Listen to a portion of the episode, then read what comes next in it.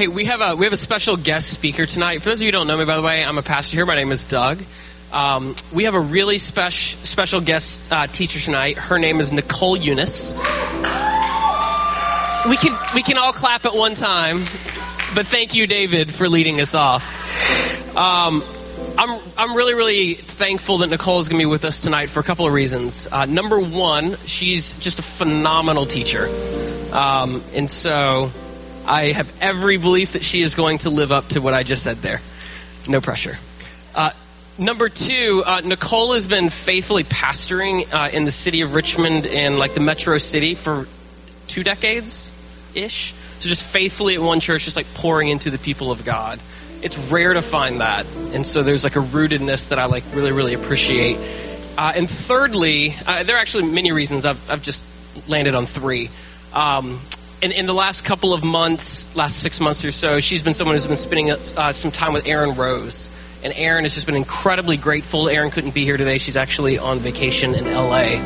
Um, but Aaron really wanted uh, to have someone who was really investing in her and pouring in her life to come and speak as well. Uh, and so Aaron speaks well of her. I speak well of her. Apparently, David Bailey speaks well of her. So, ladies and gentlemen, can you give it up for Nicole Unice? that? All right. Is this the altar of God? Am I allowed to put this water in here? Um, all right. So first of all, let me say, feel free to clap all the time. Like clap anytime. Second of all, I wish I could have music behind all of my teaching all the time. Third of all,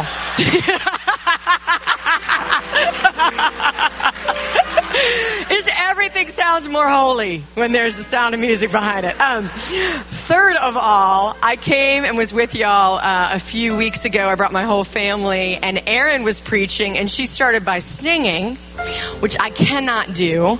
And my children looked at me, and they're like, "They want you to preach there." Like they had zero confidence in my ability to reach you as a community. But thank God, I am not confident in myself. I'm confident because Christ makes us confident. He says that in His Word. And I believe that to be so true. That's been my story when I was about 18 years old after a lot of knowledge of God, uh, a lot of answers, a lot of Bible answers. That's the place where God really met me in a time where I was so broken on the inside, still trying to hold it together on the outside. And I read Romans 8, if God is for us, who can be against us? And for the first time, God warmed my heart to the reality that you cannot even be against you. Christ's love is stronger than that. So um, that's why I stand before you today, not because of any other reason except for what Jesus has done in my life. And you don't have to do that the whole time. I mean, I like it, but you can stop if you want now. You can come back when you feel like God's moving anytime. That's great. Um, so thank you guys for letting me come and be with you today. I feel like I've already been in church, like plenty of awesome church. I love hearing your testimonies. I think that what God has laid on my heart to share with you is really just going to be an encouragement for who you already are, an encouragement about who God has been in this community and continues to be. But I'm hopeful and prayerful that He will move in your life as we talk about His love. I just want to talk about God's love for a minute. And um, as Doug said, I've been in one church for a really long time. And one of the things that happens when you're in church for a long time is you get to to really have honest conversations because I feel like you come to a place where people trust you because they've seen your face for a long time. And I have a consistent kind of question that people will bring to me either through email or in person or whatever. And I want to share that question with you and see if we might be able to come to a place of an answer today together. And the question is this What happens when I don't feel God's love? Like, I know this stuff intellectually, and I'm here, I'm faithful, I'm worshiping, but I don't feel it here.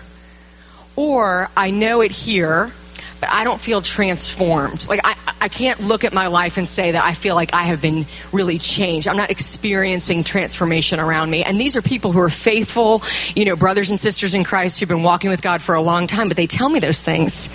And I've heard it enough and I've experienced it enough in my own life that I think it's worth addressing. Where do we really understand what God's love is?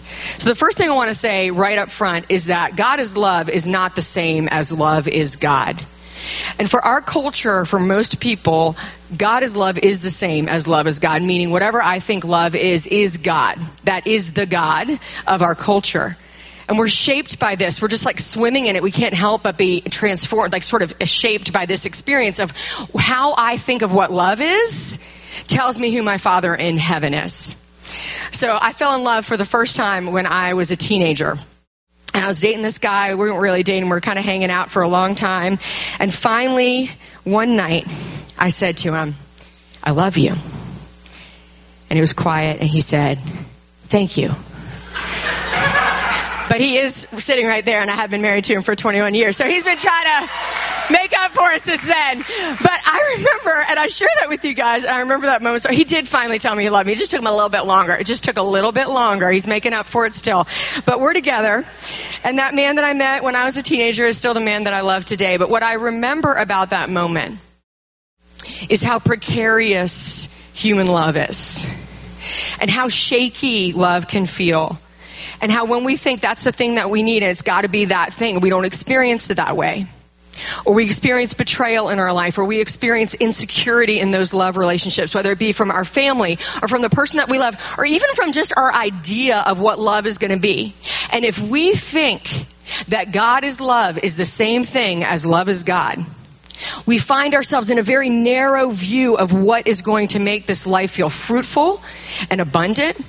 And we start to develop this whole picture of what it's going to look like for me to be loved. And whether it's what Toya said about experiencing people who she loves deeply who betray her, we start to have this, this smaller experience of love than I think what God actually intended for us. So I want to look together at a passage. Um, I don't think we have slides, but that's okay because I'm going to read it to you. If you have your Bible, you can open up to it. We're going to be in 1 John 3. This may be really familiar to a lot of you, but I hope that we might find some new ways to kind of hang love on something bigger than love is God, but actually on this idea of higher love. So this is the one thing I want you to take from today. And I hope that we can do this together. That the promise of higher love the promise of higher love transforms how we give and receive imperfect love today. The promise of God's higher love transforms how we give and receive today's imperfect love. 1 John verse chapter 3 verse 1. See what great love the Father has lavished on us that we should be called children of God. And that is what we are. The reason the world does not know us is that, that it did not know him. Dear friends, now we are children of God, and what we will be has not yet been made known. But we know that when Christ appears, we shall be like him, for we shall see him as he is. All who have this hope in him purify themselves just as he is pure. The first part of this promise is a promise for today. Scripture tells us that there is a promise about what it's going to be like to be in God's family. And when the apostle John is talking here, he says see, and that means like, hey, hey, hey, look, look, this is gonna be really important. He starts off the chapter with the word see. And here's what was going on at the time. There was a controversy going on that we don't need to understand that much about except for this because it's so relevant for today. The controversy going on was that you could experience spiritual things apart from material things. Like you can have a spiritual life that's different from your earthly life, and you can live your earthly life however you want and still experience a spiritual life. That was a controversy then, and it is a controversy now. So what is being said here is relevant to our lives because that's kind of how we live. We got categories. I can do Sunday and I can do the rest of my life and I can do this kind of love and then I can do that kind of love and then we wonder why we feel fragmented and why we feel disoriented and disintegrated and our souls are not whole. That same controversy then is the same one today, and that's what is being addressed here when John says, Hey, see, see, see, behold, look at what I am about to say. Because what I'm about to say is the promise of what God's love is. See what great love the Father has lavished on us that we should be called children of God. So the first thing that we find out is that we have a promise for today about what it's going to be like to be in God's family. God's family looks different we're family when we come into God. Now, I have experienced family in my couple of times here, in my relationships with people here. I think you guys know what this means, but let me just make sure. Family is different than team. Anyone ever been on a team, tried out for a team, been on a football team, basketball team, any team of all? When you get on a team, we like to act like on a team that we're family, but you're not family. When you're on a team, you have to perform to get onto the team. And if you stop performing, you are off the team. Doesn't matter how close you feel to that person. You get injured, you stop performing, you're out. We're not a team. The children of God are family. What happens when you have family in your home? You say you can clean up. You can go ahead and start on those dishes right there. They come right into the kitchen. Family doesn't sit and wait to be served. Family comes and serves. Family is so different because you can't get out of it. I know y'all have some family members, and so do I. They're not here this morning or this evening. That you don't even want to have as your family, but you don't get you don't get to choose them. Everybody's got a crazy cousin. Everybody's got somebody in their family that you wouldn't want to be family necessarily with them. But if someone starts talking bad about your cousin, you're like, don't talk bad about my cousin. I can talk bad about my cousin, but you can't. Because that's the difference with family. That's what happens when we're blood. When we're brothers and sisters, I might give you a hard time, but don't give my sister a hard time. And when God calls us into family, He calls us into something completely different. Do you know that the family of God should look a little bit weird? If the family of God looks like every other friend group and relationship group that you've ever seen, something's not right. Because when we're called brothers and sisters of God, that means that our commonality is Jesus Christ, which is the strongest commonality that we can share. Which means that our age, our color, our gender, our status, none of that is as important as being in the family together. Family should look a little bit weird. One time I was at Costco, I was in student ministry, and in student ministry, basically you have like the ministry of serving people soda. And so we're at Costco and I was pushing this pallet and I was about 30 at the time. My youngest one was like one and I had my one year old with me. I also had like my 21 year old coworker who's just out of college who looks like he just got off a skateboard. And then I had the, the senior, the, one of the co-founding pastors of Hope Church who's in his late 50s at the time. So we're walking through Costco and people are like, what is that people group? Like you could just see people look at us, like they're like, wait, and then there's a baby, and then like that, that he looks 20, but he's like 60. She looks like a stay-at-home mom. What in the world is going on there? And I think that's what it's supposed to be like. People are supposed to think it's a little weird. People you have in your home, like, how are you guys friends? Well, we're friends because we love Jesus, and we're brothers and sisters in God. And if churches and our friend groups look exactly like what the world says your friend group should look like, something's not right there. Because that's what it means to be children of God. We're brothers and sisters. And people around you and your neighbors should be like, why do you always have people coming in and out of your house? It should take, people should take notice of what that is, because I think that's what it means. It's a promise for today that we're family now. Team is different than family, but we never stop being family even when you stop performing. Second part of this truth for today is that people aren't going to get it.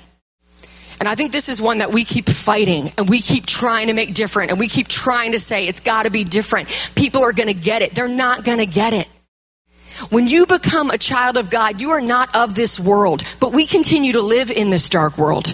We are not going to transform the world into what we want it to be. We're going to be different in the world that we have. This is a dark world that we live in. You know what? If we could transform everything about this earthly world, then why did Jesus say love your enemies? Because you wouldn't have any. We're going to have enemies till the day that we meet Jesus face to face. If we thought that everything was going to become light, then why would God say that you're the light in a dark world? Why would Jesus say that you've got to pray for those who persecute you if we're not going to be persecuted? Why would any of the things that Jesus told us about what life is going to be like, what blessing is going to feel like, if you've read Sermon on the Mount, Matthew 5, what it's actually going to be like. Blessed are you when you're desperate. Blessed are you when you're at the end of your rope. Blessed are you when you hunger and thirst for righteousness. If we could actually have all those things in this world. So many of us live like we're going to have all that stuff right now. Like this promise for eternity is going to happen right now. Do we have shimmers of it? Absolutely. Do we get moments of it? Absolutely. Do we come together and worship? Do you feel lifted to a different place? You know, for me, I feel like worship is a chance to just be outside of yourself for just a moment. I think that's just a moment of what we know eternity will be like. A long time ago, a worship leader said to me, You know what? We don't know a lot about heaven, but we do know one thing there's going to be singing. Every time we sing and we worship and we praise, we know that we are doing one thing that we'll be doing in heaven for sure. We get that moment, but we're not going to experience. The world is not going to get it.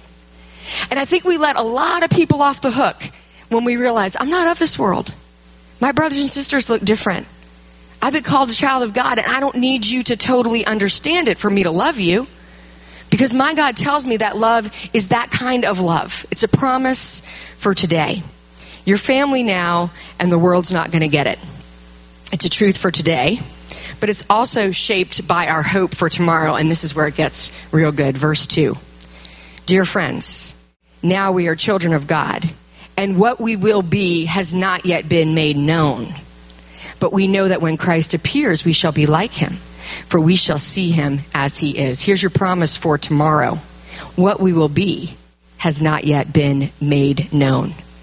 These longings we have for love, even if it's an earthly kind of love that you're looking for, these longings that we have for love point to a deeper and a greater longing. The longings that we have are the part of our life and our soul that's eternal and wants eternity. Like we have longings that will not be met on earth. We should never stop being people who long. But as long as we are people who long and think that love is God, we will be disappointed and we will be frustrated and we will be disintegrated and we'll keep getting dragged down by the desires of this world. But when we know I've got a longing in here and I might be transferring it to this thing, to this opportunity, to this relationship, to this job. I'm transferring that longing. But actually, my longing is for something so much greater and so much higher because I have a promise for tomorrow. And what I will be, I have not yet known. But here is what we know from scripture that we should expect to know when we see Christ face to face. The first is that we're going to have a new mind and a new heart. Listen to this passage from Isaiah. This is the New Living Translation. Look, I am creating a new heavens and a new earth, and no one will even think about the old ones anymore. Be glad, rejoice forever in my creation, and look, I will create Jerusalem as a place of happiness. Her people will be a source of joy. I will rejoice over Jerusalem and delight in my people, and the sound of weeping and crying will be heard in it no more. This is a promise for eternity. Think of your best moment in life. You won't even think of that moment anymore. That's how good it'll be. Think of the best experience you've had where you felt the most known. You won't even think of that anymore because it's going to be that much better. Think of that time where your heart felt locked in with your mind and you just felt like it was right where it needed to be. You won't even think of that anymore because it's going to be so much better than that. Jesus says that we will have a new mind and a new heart in eternity, and what we will be has not yet been made known. We have not experienced it yet, but it's coming. Not only that, but we'll have a new body. Philippians 3 in the message says this There's far more to life for us. We're citizens of high heaven we're waiting the arrival of the Savior, the Master Jesus Christ, who will transform our earthly bodies into glorious bodies like His own. He'll make us beautiful and whole with the same powerful skill by which He's putting everything as it should be under and around Him. Think of your greatest, anybody got a great sports moment? You had that moment where you're like, this is it. You have your highlight. For a lot of people, it was when you were 13, unfortunately. And you peaked at 13. And it was your greatest earthly moment. It was that moment where your body came together the way that you wanted it to. It's going to be so much better than that. You think about that moment where it just felt, everything felt right. It's going to be so much better than that. Our bodies are being transformed. If you're experiencing illness, if you're experiencing fatigue, if you're experiencing what happens because we get older, Jesus says your whole body will be transformed. Not only will you have a new mind, but you'll have a new heart and you'll have a new body. You see, the promise of higher love transforms how we give and receive today's imperfect love. The promise of higher love says that I have a new family. The promise of higher love says, I'm looking forward to a new eternity. And there is nothing in my mind that might be shackled right now that won't be released. There is nothing in my heart that might be grieved right now that won't be forgotten. There is nothing in my body that might be hurting right now that won't be set free. You see, when we know that's what's happening here, something changes down here. A few years ago, our kids were real small and we had the opportunity to take them to Disney World we are super excited about the trip. I was less excited because I was seven months pregnant, but so be it. Here we go. We're going to drive to Disney World, so we do. And we're going along the way, and our kids are four and two years old. And we stop in a hotel for the night. And we're getting up to the hotel, and there's one of those things that you push luggage on. You know those things? There's one of these things to push luggage on. And it's available, and we're like, get on to the kids. So the kids get on the luggage thing, and we push it into the elevator, and our two year old daughter says, is this Disney World? And I was like, if you think this is Disney World, we definitely shouldn't be going to Disney World because you're just riding on a luggage cart right now. But I thought of that story and I feel like that's how our Father in heaven looks at us. We have these moments of these shimmers of glory and we're just on a luggage cart getting into the elevator. He's like, you think this is good? You think this is good? Wait till you see what's coming. Wait until you see eternity. We've got this small, narrow view of this love and we just can't, we can't reach it yet, but it's coming. It's 100% coming. We are all terminal. We're all going there. And that's where we get to be and that's where we get to go. When we get confused that God is love is the same as love is God and we think that what we see right here and right now is what it's going to be, and we've lost our hope in eternity in a place that is so much better than we could ever even imagine, then we've got our priorities confused and things become difficult here on this earth. The promise of higher love transforms how we give and receive today's imperfect love. Finally, in this passage, we have a promise for change. This is the transformation part. It says in verse 3 All who have this hope in him purify themselves just as he is pure. So, how do we purify ourselves? I think purifying ourselves is a work that we do that's found only in trusting and believing in what God tells us love is. As we begin to trust and believe in what God tells us love is, we begin to actually love like Christ loves. Listen to this passage from 2 Corinthians 3. And we all, who with unveiled faces contemplate the Lord's glory, are being transformed into his image with ever increasing glory, which comes from the Lord who is the Spirit. Don't be confused about what this passage is saying. The work that we do, Someone once asked Jesus, What is the work that we do? What are the works that we need to do? And he said, The work for you is to believe the one who sent me. The work we do is to believe. As we walk out belief, First John loves to talk about walking out life and walking out love. As we are in the process, as we are walking out belief, we begin to be transformed. We begin to be changed. It happens through our brothers and sisters in God who point out things to us, who leave us books, who remind us of the truth. It looks as we walk out what belief is. As we begin to contemplate the Lord's glory, we are transformed into His image. The word used there is metamorpho, the same word we use for metamorphosis. It's an invisible process where the real truth is doing a work inside of us. And this metamorpho is a love that makes our lo- love our brothers and sisters with a love that we don't even know that we had. I remember one time as I felt like God was doing this work in my life in a particular season where I was just trying to believe in who He was and focus on who He was and spend time in worship and just be with God. And I remember being with someone that I like legitimately don't like. Most people don't hear pastors say that, but it's true. It's a person in my life, I just don't like them. We just don't have a lot in common. It doesn't feel like our conversations ever go anywhere. It's just hard to love this person. And I remember once being with this person and all of a sudden, they're talking to me, and I feel this like strange affection for them in my heart. Like, like a strange amount of compassion. And I had this like out of body experience, like, what is happening? You don't like this person.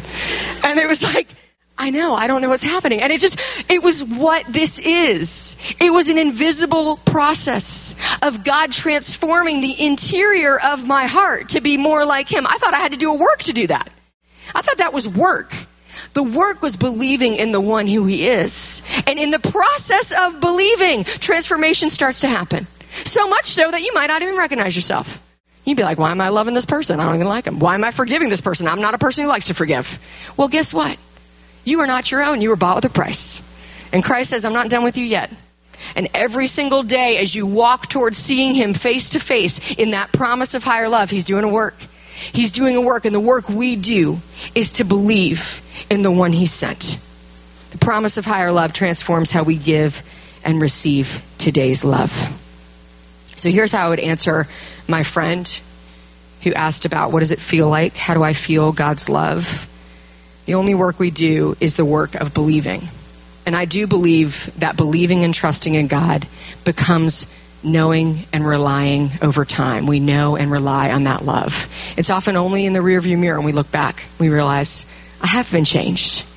You know, we don't struggle forever with the same things. God begins to transform us. And as He transforms us, He brings us to new levels. And in those new levels, we experience more and more of Him because we, with unveiled faces, are experiencing His, his glory in new and beautiful ways. I'll tell you guys this last story because I know it's hot.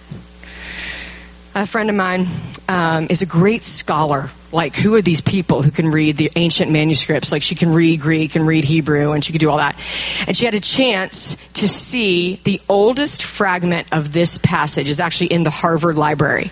And she had a professor who let them come into the room where it was like there, and they could see it. And she got in front of it, and because she can read Greek, she was actually able to look at it. I mean, it's probably from about 300 years after Jesus' resurrection. It's that old. And she can pick out the words one at a time. And she picks out the words, and the words were, See what great love the Father has for us. Is this passage. And she like begins to cry. And she's got these other skeptic scholars of other kinds looking at them like they're so weird. Back to the point. We're always weird when we're in Christ. And they're looking at her like, what is going on? And she left and she said, that's the difference. That's the difference in belief. Belief is actually seeing those words and knowing and relying on the truth of them. See what great love the Father has lavished on us that we would be called children of God, that we would be called sons and daughters and brothers and sisters. And the world isn't going to get it, but that doesn't make it any less true because we know where we're going and we know the promise of higher love and it can just smooth out the edges on us that right now smooths out the edges in the way that we experience imperfect love with our friends, with our neighbors, with our real family, with our chosen family, with our enemies. It changes everything. Would you pray with me?